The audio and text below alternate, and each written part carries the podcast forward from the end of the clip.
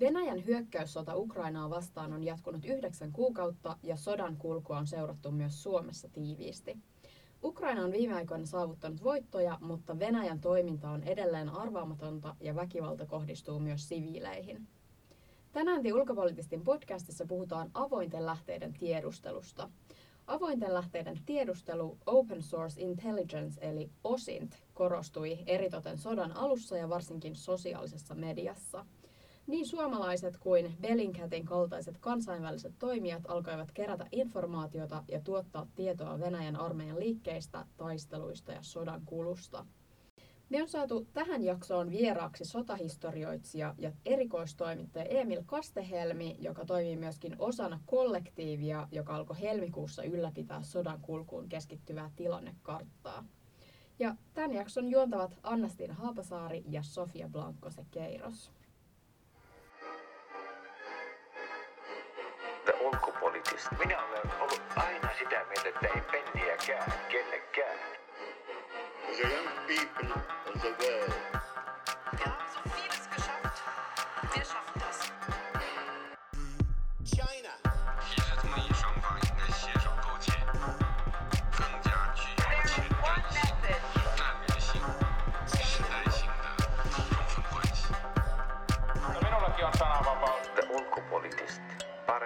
ulkopoliittista keskustelua. Joo, äh, tervetuloa Emil. Kiitos paljon. Mukavaa, että pääsit tänne. Tuota, kun Venäjä hyökkäsi Ukrainaan viime helmikuussa, niin Twitter täyttyi sotaa hetki hetkeltä seuraavista tileistä ja viesteistä. Te olitte ilmeisesti jo vähän aiemmin pistänyt pystyyn tämän, tämän tilannekartan, jossa te seurasit niin kuin, Ukrainan tilanteen kehitystä. Öö, ja osa perustui, osa tästä teidän niin kuin, koko koko hommasta perustui, ellei kaikki, voit kertoa enemmän, perustui niin kutsuttuun avointen lähteiden tiedusteluun, eli, eli tuohon osinttiin. Haluaisitko kertoa, että mitä on avointen lähteiden tiedustelu ja miten sitä tehdään? No avointen lähteiden tiedustelu on äh, aika tämmöinen äh, laaja termi, jossa on erityyppisiä tapoja lähestyä sitä asiaa. Äh, se, miten me ollaan äh, tehty, on, on ollut pääasiassa verkon välityksellä saatavien tietojen käyttäminen ja sitten niiden kautta ollaan muodostettu tilannekuvaa sitten Ukrainassa tosiaan ihan sodan alusta asti ollaan pyritty saamaan sitten kartalle se, että miltä se sota käytännössä nyt sitten näyttää, että mitä alueita Venäjä hallitsee ja missä Ukrainan tiedetyt asemat on ja niin edespäin. Me käytetään meidän osintissa aika laajasti siis tietysti perinteistä mediaa, mutta sitten myös sosiaalista mediaa. Ja sosiaalisessa mediassa on tietysti niin kuin tämmöiset vaikka Twitterin, Twitteristä saatavat lähteet, mutta sitten myös vaikka erinäiset keskusteluryhmät. Ää, siis jo, ei siitä ole kauaakaan, kun taas etittiin tietoa muun muassa myös ukrainalaisista tämmöisistä Facebookin puskaradioista. Se, että miten meillä on täällä Suomessakin just ää, puskaradiot, esimerkiksi vaikka ää, vaikka kaupungin osille tai, tai kaupungeille, kylille. Ihan sama, sama homma on Ukrainassakin monin paikoin. Ne on välillä tosi hyviä semmoisen just tämän hetken tiedon hankkimiseen. No sitten sen lisäksi on tietysti, tietysti tota, myös vaikka satelliittikuvat, myös paikoin maksulliset satelliittikuvat, tutkasatelliitit, ää, tuota, tuota, mitähän kaikkea. Siis sitten sit tietysti yksi tärkeä on se, että äh, kun tulee kuvia ja videoita, niin niiden paikantaminen, tunnettu myös geolokatointina.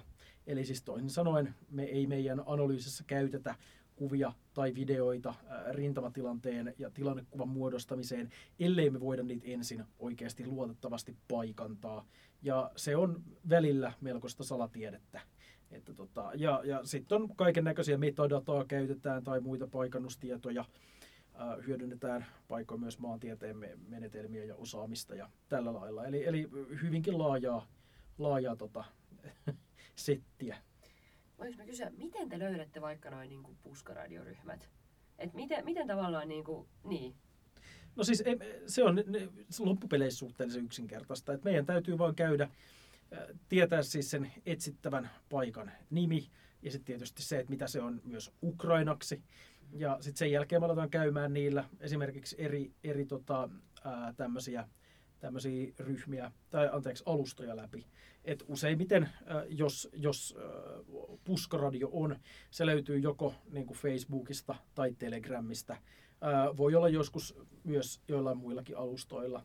Ja sitten myös esimerkiksi vaikka, vaikka tota, monet tämmöiset paikallispoliitikot tai vaikka myös paikalliset hallintoviranomaiset, valtuustot tai tämmöiset, niillä saattaa olla myös tämmöisiä jotain Facebook-sivuja, ryhmiä tai Telegram-tilejä. Nämä erilaiset tämmöiset Telegram-tiedotustilit on tosi suosittuja Ukrainassa. Et sitten kun nappaa semmoisesta kiinni, niin sieltä voi syöttää, että ne saattaa syöttää sinne todella hyvää informaatiota, jonka perusteella sitten tätä tilannekuvaa kasata.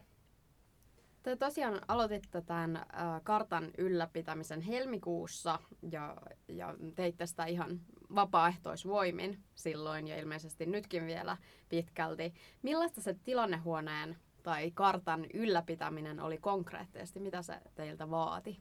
No aluksi se vaati semmoisia noin 18 tunnin tämmöisiä rupeamia päivässä, koska asiat vaan kehittyi koko ajan. Meitä oli aluksi kolme vaan sitä tekemässä. Ja tota, sitten siihen myöhemmin tuli vähän enemmän porukkaa mukaan, joka edesauttoi myös sen tilannekartan kasaamista. Ja sitten nyt me pystytään tietysti tekemään vähemmillä työtunneilla, saadaan enemmän aikaan. Tämä tietysti myös johtuu siitä, että ehkä se sodan tahti on hieman hiljentynyt. Ensimmäisenä päivinä se oli monessa suunnassa läpi koko Ukrainan valtavaa rynnistystä, tilanteet muuttu jatkuvasti. Mutta sitten kun se, se siinä äh, Kiovasta vetäydyttäessä ja näin alkoi hieman rauhoittua, niin me ollaan sitten pystytty kohdentamaan niitä tavallaan äh, sitä, että mihin, mihin me ää, äh, niin keskitytään, niin ollaan pystytty sitä sitten kohdentaa tietyille painopistealueille ja analysoimaan niitä, että mitkä on todennäköisiä tulevaisuuden kehityksiä ja näin edespäin. Niin, niin, niin. Ja sitten toisaalta pystytään myös, myös näillä menetelmillä tarvittaessa vaikka seuraamaan, että missä jotkut tietyt joukot vaikka liikkuu oletettavasti ja tekemään kanssa tämmöisiä juttuja. Mutta, mutta riippuu aina, riippuu aina siis tämä on oikeasti todella tilannesidonnaista ja aluesidonnaista.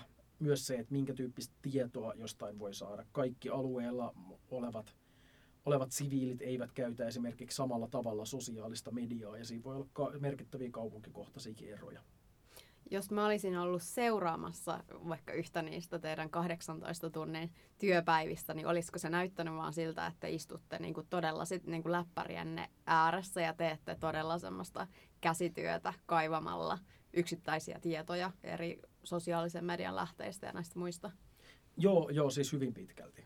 Se oli, se oli ihan siis sitä tehtiin melko lailla silmät ristissä, kyllä koko porukan voimin. Ei ensimmäiseen viikkoon tai kahteen mitenkään erityisen runsaasti tullut nukuttua ja oltiin hyvin tiukasti kiinni sit siinä kartassa.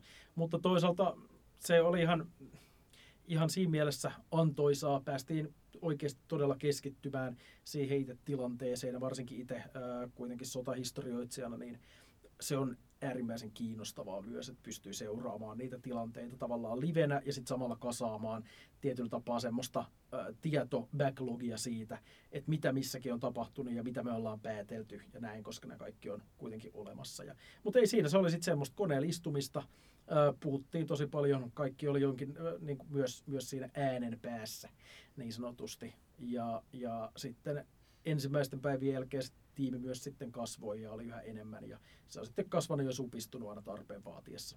Siinä ei ole mitään sellaisia mahdollisuuksia niin kuin automatisoida jotain tai käyttää koneoppimista, tekoälyä, jotain niin kuin haku, ä, automaattisia hakuja ja tämmöisiä siinä No on, on niin tiettyjä juttuja, mitä me ollaan automati- voitu automatisoida työkaluilla. Et siinä on, on, on muun muassa vähän noita Telegram-ryhmien läpikäyntiä tai, tai sitten sodan alussa myös sitä, että missä, missä vastustaja liikkuu, että miten me saadaan siitä niin kuin niitä ensimmäisiä pingejä. Mutta kyllä tämä vaatii paljon sitä ihan perus läpikäymistä ja analysointia ja sitten vaikka emme ole kyllä ainakaan vielä havainneet, että olisi luotettavaa tämmöistä paikannus AIta, joka, jolle syötettäisiin video ja sitten se kertoisi, että missä paikassa se on. Ja se on kanssa aika aikaa vievää. Eli siis kyllä, kyllä tota, siinä on todella paljon, mitä pitää tehdä ihan vaan itse.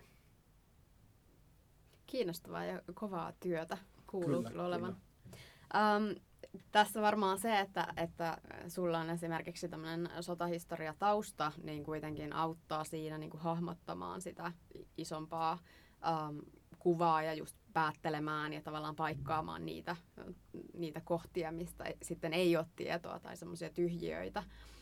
Um, kuinka niin kuin luotettava se, se teidän keräämä tai se, se data on? No tietysti alussa siinä oli, oli puutteita luonnollisesti, koska se tilanne oli, oli sen verran epäselvä, hirveästi tietoa, vähän tekijöitä, rajallinen määrä aikaa, mutta kyllä se alusta asti silti kertoi paremmin tilanteen kehittymisestä kuin moni muu esitys.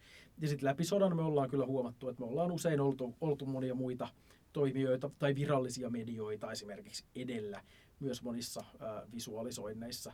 Et kyllä se tota, siis tällä hetkellä sitten mä pidän sitä karttaa äärimmäisen luotettavana. Että kyllä se kuvaa hyvin monilta osin melko realistisesti sen, että mitä siellä Ukrainassa kulloisenakin hetkenä tapahtuu.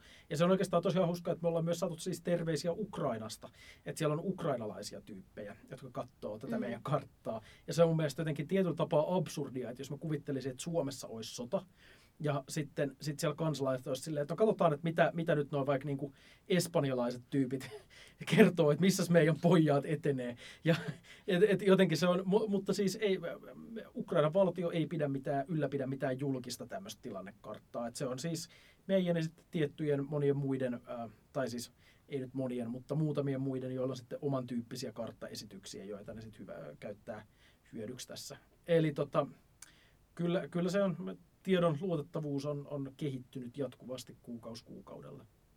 Mut, ja varmaan se etäisyys osittain myös niin kuin jotenkin helpottaa sitä, että mä voin kuvitella, että paikka, nyt en halua niin kuin mitenkään karnevalisoida tai mitään tätä niin kuin soda, sotatilannetta Ukrainassa, mutta varmaan se etäisyys antaa kuitenkin ehkä vähän niin kuin työrauhaa.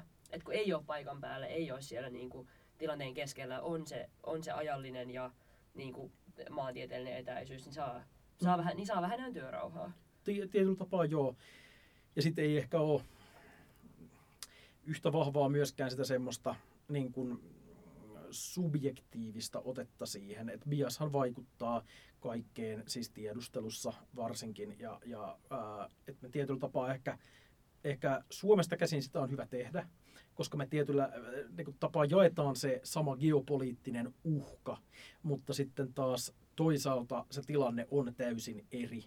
Ja sitten taas myös me ollaan kaikki kaikki kuitenkin suomalaisia reserviläisiä ja tästä niin kuin Kore-ryhmästä minä ja, ja John Helin ollaan molemmat tiedusteluupseerikoulutettuja myös ja toisin sanoen tiedetään se, että mitä, mitä voidaan olettaa venäläiseltä taistelukentällä, ei tietenkään täydellisesti, mutta, mutta perusasiat, niin se on myös edesauttanut sitten tätä analyysin tekemistä. Kuinka tärkeitä sitten nämä, puhuit jo näistä somepalveluista, onko ne se tekemisen ydin sitten todella niin kuin se, että mitä ihmiset on itse jakaneet sieltä alueelta, missä, missä tapahtuu? No, tämä on kehittynyt tosi paljon sodan aikana. Ukrainalaiset eivät aluksi ehkä ihan hahmottaneet tätä operaatioturvallisuuden syvintä merkitystä ja siellä mm. lähti ensimmäisinä päivinä äh, ihan tangentille se Ukrainan toiminta, koska venäläiset ei käynyt aluksi semmoista sotaa, jossa ne olisi merkittävästi tuhonnut infraa tai, tai vahingoittanut siviilejä, niin verkkoyhteydet oli pystyssä, ihmisillä oli melko vapaa liikkuminen myös, myös älylaitteiden kanssa, ne kuvas kaiken, ne postas kaiken. Ja sitten välillä siinä tuli myös tämmöisiä niin ongelmia operaatioturvallisuuden kanssa.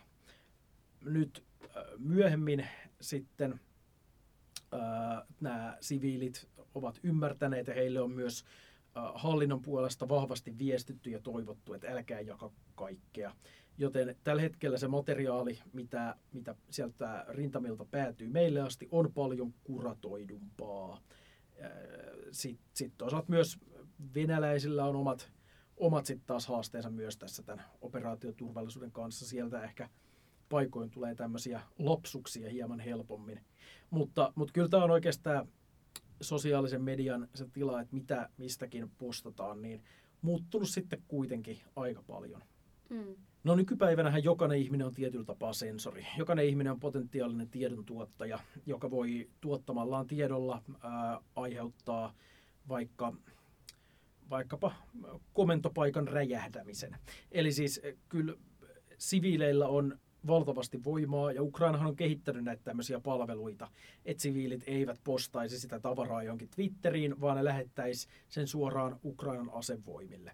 Ja tota, se on, se on myös tämä tämmöinen operaatioturvallisuuden kulttuuri on jotakin, joka on ollut opittava paikoin kantapään kautta Ukrainassa. Ja se on myös jotain, mistä mä olisin niin kuin suomalaisessa kriisivarautumisessa melko huolissani. Se, että varsinkin tämmöisen kriisin ensimmäisenä päivinä ymmärtäväisivätkö suomalaiset, että mitä tavaraa saa verkkoon laittaa, mikä vaarantaa, mikä hyödyttää. Siinä on aika vaikeita, vaikeita kysymyksiä nämä. Tämä on jotain semmoista, että josta me pystytään kasaamaan laaja ää, ennakkotapausaineisto Ukrainasta, mutta sitten jotain, joka, joka pitäisi kyllä valua jollain tasa, tavalla tänne suomalaiseen kriisivarautumiseen. Voi olla, että jollain eri toimijoilla on jo valmiiksi tästä jotain suunnitelmia, mutta myös veikkaan, että, tai en suuresti yllättyisi, vaikka tällaisia suunnitelmia ei olisikaan.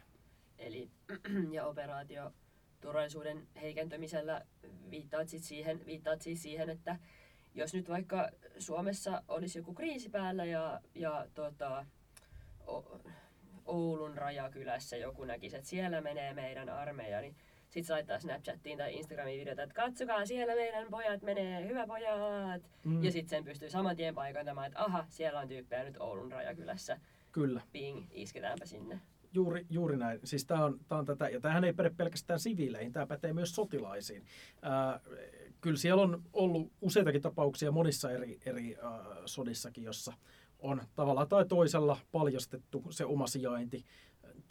tyhmimmät saattaa suoraan ää, tägätä sen sijainnin siihen omaan postaukseensa, mutta sitten esimerkiksi oli tämmöinen että erään, erään ää, venäläisjoukon komentopaikka. Sinne oli tullut joku tämmöinen ihme, mikäli jää sotareporteri kautta taistelukenttä, viestiä, mestari. Ja joka tapauksessa siinä oli otettu siis kuvia tietysti sen komentopaikan sisällä, mutta sitten myös siinä ulkopuolella. Ja siinä oli sitten jäänyt erääseen kuvaan sen, sen kadun nimi siihen. Ja sitten kun katsoi, että okei, kadun nimi tämä, tällainen rakennus ja tämmöistä siinä ympärillä näkyy, niin, niin siellä sitten tota, tuli aika nopeasti rakettia ikkunasta sisään. Eli tota, siis se on, ja, ja näitä on useampia esimerkkejä, paikoin myös Ukrainan puolelta jotakin vastaavaa. Eli, eli kyllä sotilastoimijat voivat tehdä myös itsekin niitä virheitä. Aina ei tarvita tyhmää siviiliä, myös tyhmä sotilas riittää. näihin somepalveluihin liittyen Mua jotenkin kiinnostaa tämä kaupallisten ähm, yhtiöiden ja teknologiajättien valta. Että nämähän on kaikki alustat on, on kaupallisia toimijoita, kaupallisten toimijoiden omistuksessa lopulta. Näetkö sä, että siihen liittyy jotain tiettyjä riskejä siihen niin kuin riippuvuuteen näistä, näistä medioista? Nythän oli um, tämä Starlink uh, internetverkko, hmm. jonka Elon Musk sit Pentagonin pakottamana suostui Ähm, rakentamaan, tai Pentagonin rahoilla suostui sit rakentamaan sinne Ukrainaan. Ja sitten itse asiassa vetikin sen jossain vaiheessa pois, kun ei saanut rahoja oikeassa ajassa tililleen tai jotenkin, mutta näin, että niin tämä, että Elon Muskillakin on um, jollain tavalla sormensa pelissä tai mahdollisuudet näiden um, niin kuin teknologian kautta vaikuttaa asioiden kulkuun. Mm. Joo, siis sanotaan näin, että pitää erottaa tavallaan se, että mikä on, mikä on ongelma siviileille ja mikä sotilastoimijoille. Ähm, mikäli nyt tietohanat Twitterissä menisivät kiinni, se olisi meille suuri ongelma noin niin kuin tiedon tuottamisen näkökulmasta, mutta sitten taas olisiko se äh, Ukraina asevoimille kovin iso ongelma? Ei välttämättä. Mutta sitten taas kyllä taas, jos puhutaan tällaisesta kriittisestä infrasta niin kuin verkko, niin jos se taas katoaa, jonkun, jonkun äh, miljardöörin tantrumien vuoksi, niin se on sitten ihan oikeasti iso ongelma. Ja se osoittaa just sen, että äh, asevoimat eivät voi rakentaa niitä suorituskykyjään tällaisten yksityisten äh, yritysten hyvän tahdon varaan tietyllä tapaa, koska siellä voi olla monenlaisia vaikuttimia sitten taustalla. Suomessahan toisaalta sitten usein kun toimintaa harjoitellaan, niin se pohjaa nimenomaan siihen, että siellä ei, ei ripustauduta mihinkään tällaisiin, ää, tällaisiin toimijoihin. Ja ei se nyt ole Ukrainassakaan ollut tietenkään mikään lähtökohta. Se on ollut enemmänkin pakon sanelema käytännön asia. Mutta tota, joo, kyllä mä siis vastauksena kysymykseen näin tämän, tämän kyllä uhkana. Ja sitten tietysti tuossa on paljon erilaisia mahdollisuuksia vaikka siitä, että mitä informaatiota nämä suuryritykset nyt sitten voisi myydä vaikka eri asevoimien ää, toiminnasta tai asevoimien toimijoiden toiminnasta näillä sosiaalisen media-alustoilla. Että tässä on kyllä todella paljon kysymyksiä. Näillä alustoilla on myös valtavasti sellaista dataa, joka voisi paikoin muuttaa sodan kulkua kentällä, mikäli, mikäli ne päättäisi, että nyt me tätä jalostetaan jonkinnäköiseksi tiedustelutiedon lopputuotteeksi. Joo. Joo, se oli hirveän kiinnostavaa. Mä sanon tähän vielä väliin. Sitten voidaan ehkä mennä eteenpäin, mutta se oli hirveän kiinnostavaa. Öö, että silloin, silloin kun sota alkoi, ehkä viikko sen jälkeen Snapchat, Snapchat hän ylläpitää semmoista heatmappia, Joo. Öö, mikä on mun mielestä siis käsittämätön ominaisuus. Kun mä löysin sen, mä olin aivan häkeltynyt, että mitä teknologia voikaan tehdä. Se on siis asian vihkiytymättömälle. Snapchatilla on siis semmoinen ominaisuus, joka näyttää maapallon kartan, ja siellä on se, semmoisia, niin kuin, se on niin kuin lämpökartta siitä ikään kuin Snapchat-aktiivisuudesta. Että mä voin, mi, mi, niin kuin mitä ympäri maapalloa on, ja sitten os, ainakin osa niistä videoista, se, tai sieltä heatmapilta pystyy siis katsomaan videoita ympäri maapallon. Et mä voin mennä vaikka Boliviaan ja katsoa, että jahas, mitäs Lapasissa tänään tapahtuu. Ja klikata jotain semmoista lämpökartan kohtaa, joka vaikka hehkuu punaisena. Sitten siellä tulee hirveästi videoita Lapasista ja tämä on mun mielestä käsittämätön ominaisuus. Mä en oikein usko, että se on olemassa vieläkään. Mutta sodan alkupäivinä Snapchat laittoi tämän pois päältä Ukrainasta Joo. kokonaan. Niin se on kans, mutta se on, mä rupesin tässä miettimään, että se on myös kiinnostavaa, että, että ikään kuin käyttäjälle se voi olla pois päältä, mutta saako ne kuitenkin Siis kaiken sen todennäköisesti datan, niin kuin tallentaako ne kuitenkin kaikki, kaikki ne videot itselleen omille palvelimilleen? Voisin kuvitella, että varmasti, hyvinkin varmasti tallentaa. Ja miettikää, minkä tason tiedusteluvoima Snapchatilla, Mm. jumalauta Snapchatilla Niin. olisi tällaisessa tilanteessa. Minkälaista, et, ja, ja varmasti voisi myös toimia, toimia no, kummalle tahansa osapuolella, to, osapuolelle hyvinkin vaarallisena toimijana. Ja ei, ei, ei, me tiedetä, että onko niillä, onko niillä vaikka joku äh, Ukrainan auttamisprojekti näiden asioiden tiimoilta. Voi olla, kukaan ei tiedä. Mutta tota, mutta on kyllä oikeasti todella kiinnostava, kiinnostava kysymys. Ja sitten kun näitä paikoin voi tehdä just silleen, että voi seurata vaikka jotain ää, joukkojen liikettä ja tämmöistä pitkäaikaisempaa seurantaa tehdä myös näiden avulla. Ulkopoliittista. Hei, mennään sitten vähän eteenpäin. Mua kiinnostaisi kuulla, että millainen historia avointen lähteiden tiedustelulla on ja onko se, onko avointen lähteiden tiedustelu muuttunut niin sanotusti aikojen saatossa jotenkin? No onhan tätä avointen lähteiden tiedustelua siis ollut maailman sivu. Et sitten tietysti teknologian kehittyessä ää, myös ne tavat ja ehkä se, se tiedon keräämisen määrä on sit laajentunut.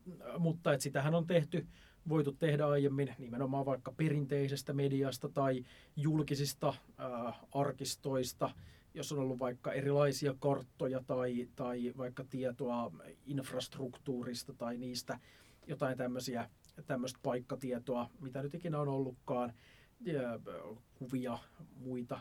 Niin joo, niistäkin on, niistäkin on voinut, voinut tehdä, mutta sitten nyt kun ollaan tavallaan tultu yhä enemmän teknistyneen, te, niin kuin teknologisesti edistyneeseen aikaan, niin just sitten kaikki tämmöinen tuota, tuota, tuota, verkon välityksellä tapahtuva avointen lähteiden tiedustelu on sitten ottanut ihan aivan, aivan uusia kierroksia, voisi sanoa. On syntynyt kokonaan vaikka jotain tämmöisiä Bellingcatin tapaisia toimijoita tähän, tähän tavallaan viitekehykseen ja, ja myös eri, eri tuota, maiden asevoimat on, on alkanut tällaisia kykyjä rakentamaan yhä vahvemmin osaksi sitä omaa tiedustelupumppuaan. Mun on kyllä toisaalta tällä hetkellä täysin mahdoton sanoa, että minkälainen, minkälaiset valmiudet avointen lähteiden tiedusteluun vaikka Yhdysvaltain asevoimilla on ollut 90-luvulla, vaikea sanoa, mutta voisin kuvitella, että nykyään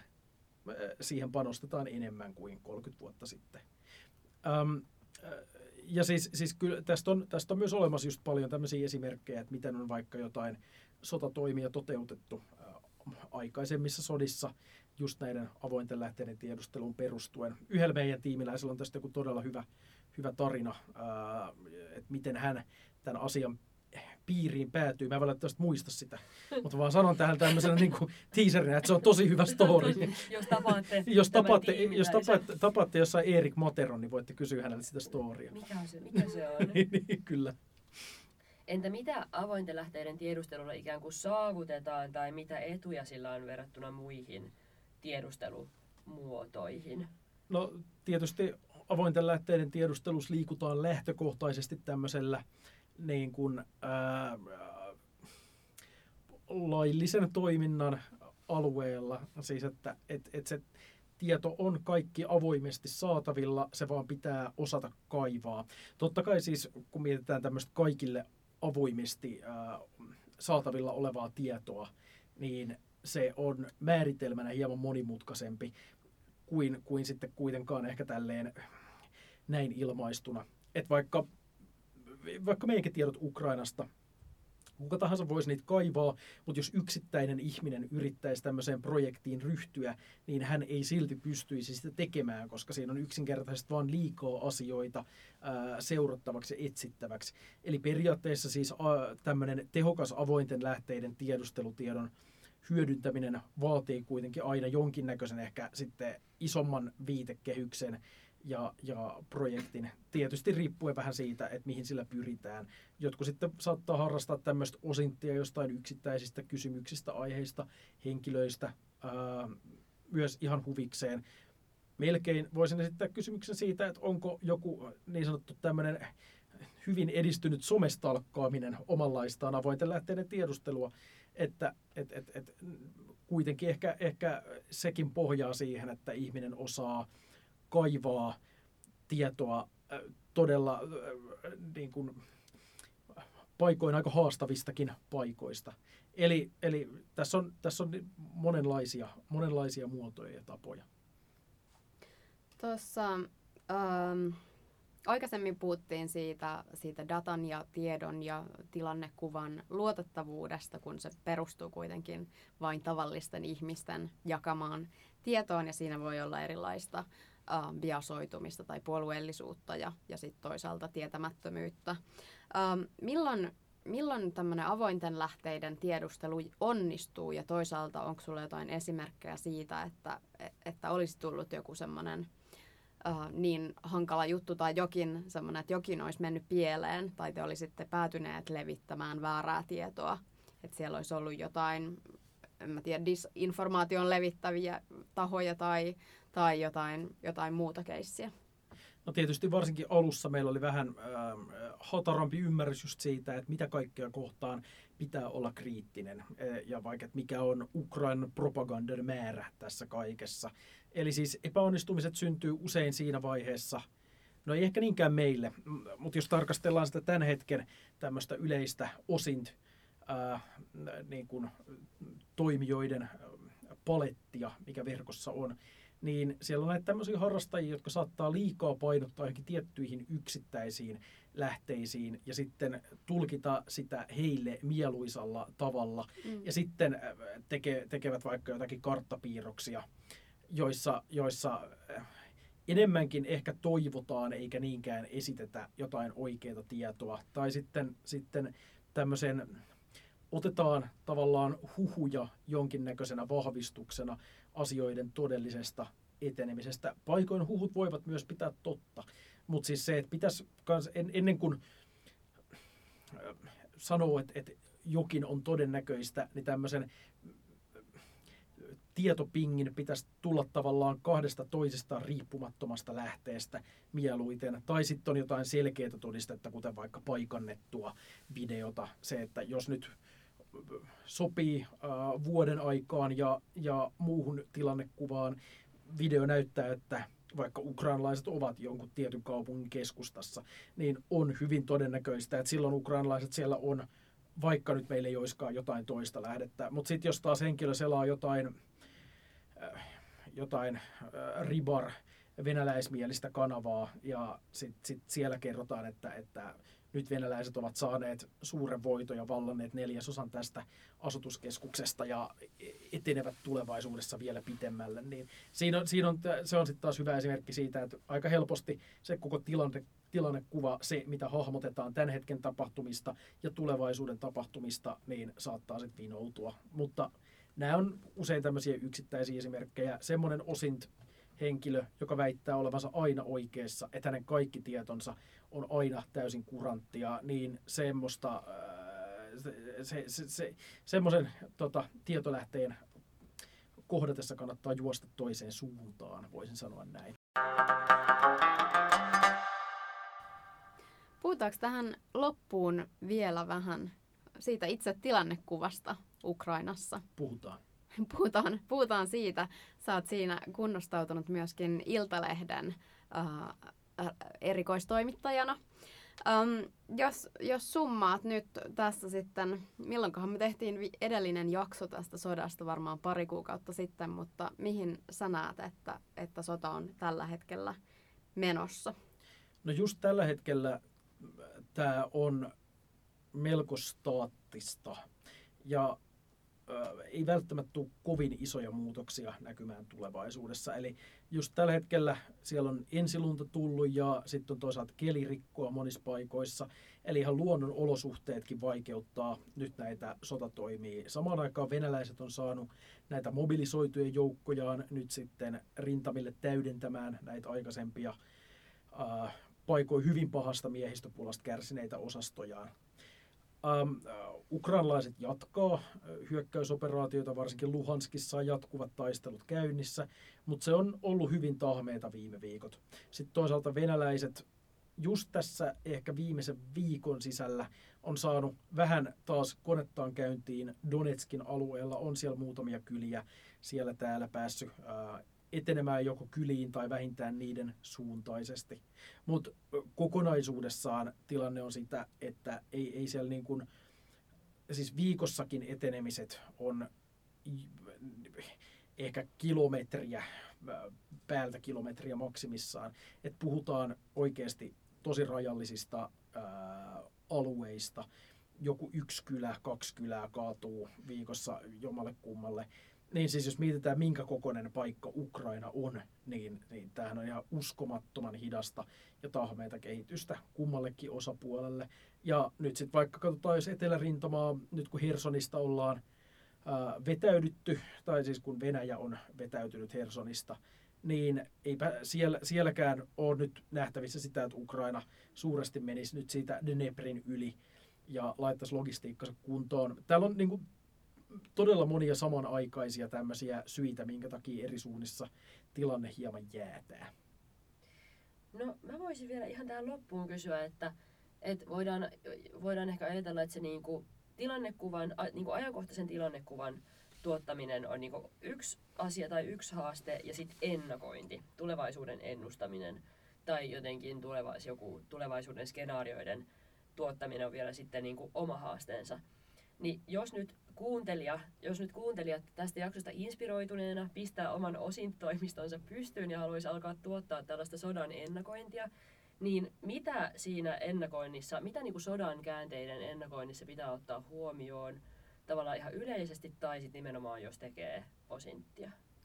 No äh, esimerkiksi me vaikka katsotaan sitä, että minkä tyyppisiä kehityksiä milläkin alueella on ollut ja jos, jos jossain suunnassa on vaikka jommalle kummalle merkittävästi myönteistä etenemistä, niin silloin me myös kuunnellaan ehkä tarkemmalla korvalla huhuja, mitä joltain suunnalta tulee. Mitä vaikka paineen alla olevat venäläispropagandakanavat kertovat kyseisestä alueesta. Niillä on usein kuitenkin jotain informantteja, jopa saattaa olla paikan päältä ja näin edespäin.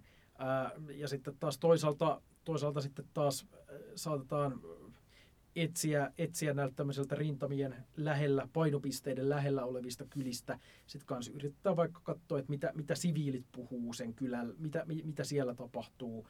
Ää, vaikka, että jos, jos siellä jotkut siviilit selittää, että nyt kuuluu raskaiden taistelujen ääniä läheltä, niin siinä voidaan jo vähän silleen suuntia, että onko jossain joku isompi meininki päällä vai ei. Ja totta kai siis näissä pitää aina ymmärtää se, että mikä on siviilin mielestä raskaat taistelut, niin se voi olla ihan eri kuin jonkun ää, koraistuneen sotilaan näkökulmasta. Mutta siis ylipäänsä tämmöistä, että lähdetään vähän tarttumaan kiinni siitä, että mitä siellä puhutaan, mitä pikkulinnut niin sanotusti kertoo, mitä huhut kertoo, mitä propaganda sanoo. Ja, ja sitten toisaalta, että miltä se oikeasti näyttää se tilanne. Mutta semmoinen laajempi ennakointi, jos joku kysyy multa vaikka, että milloin tämä sota loppuu, tai missä Ukraina saa seuraavan suuren läpimurron, minkä oblastin se vapauttaa seuraavaksi ja millä aikavälillä, niin tämmöisiin on kyllä oikeasti todella vaikea vastata mitenkään luotettavasti avointen lähteiden tiedustelun perusteella. Et sitten tietysti tämmöisistä asioista voi ehkä saada jonkinnäköistä tietoa, mutta se ei ole enää osinttia, se on sitten jotakin muuta tässä tilanteessa. Nyt tietysti voi olla, että joku toinen äh, mua kehittyneempi osint velho, joka on laittanut viimeiset 40 vuotta elämästään tähän, niin saattaisi olla mun kanssa eri mieltä, mutta tota, eipä ole, eipä ole semmoisia suuria ää, Ukrainan sodan nostrodamuksia hirveästi ympäri ämpäri liikkunut. Kiitos tästä tilannekuvan päivityksestä ja toisaalta arvokkaasta työstä, mitä teet Emil Kastehelmi. Kiitos paljon.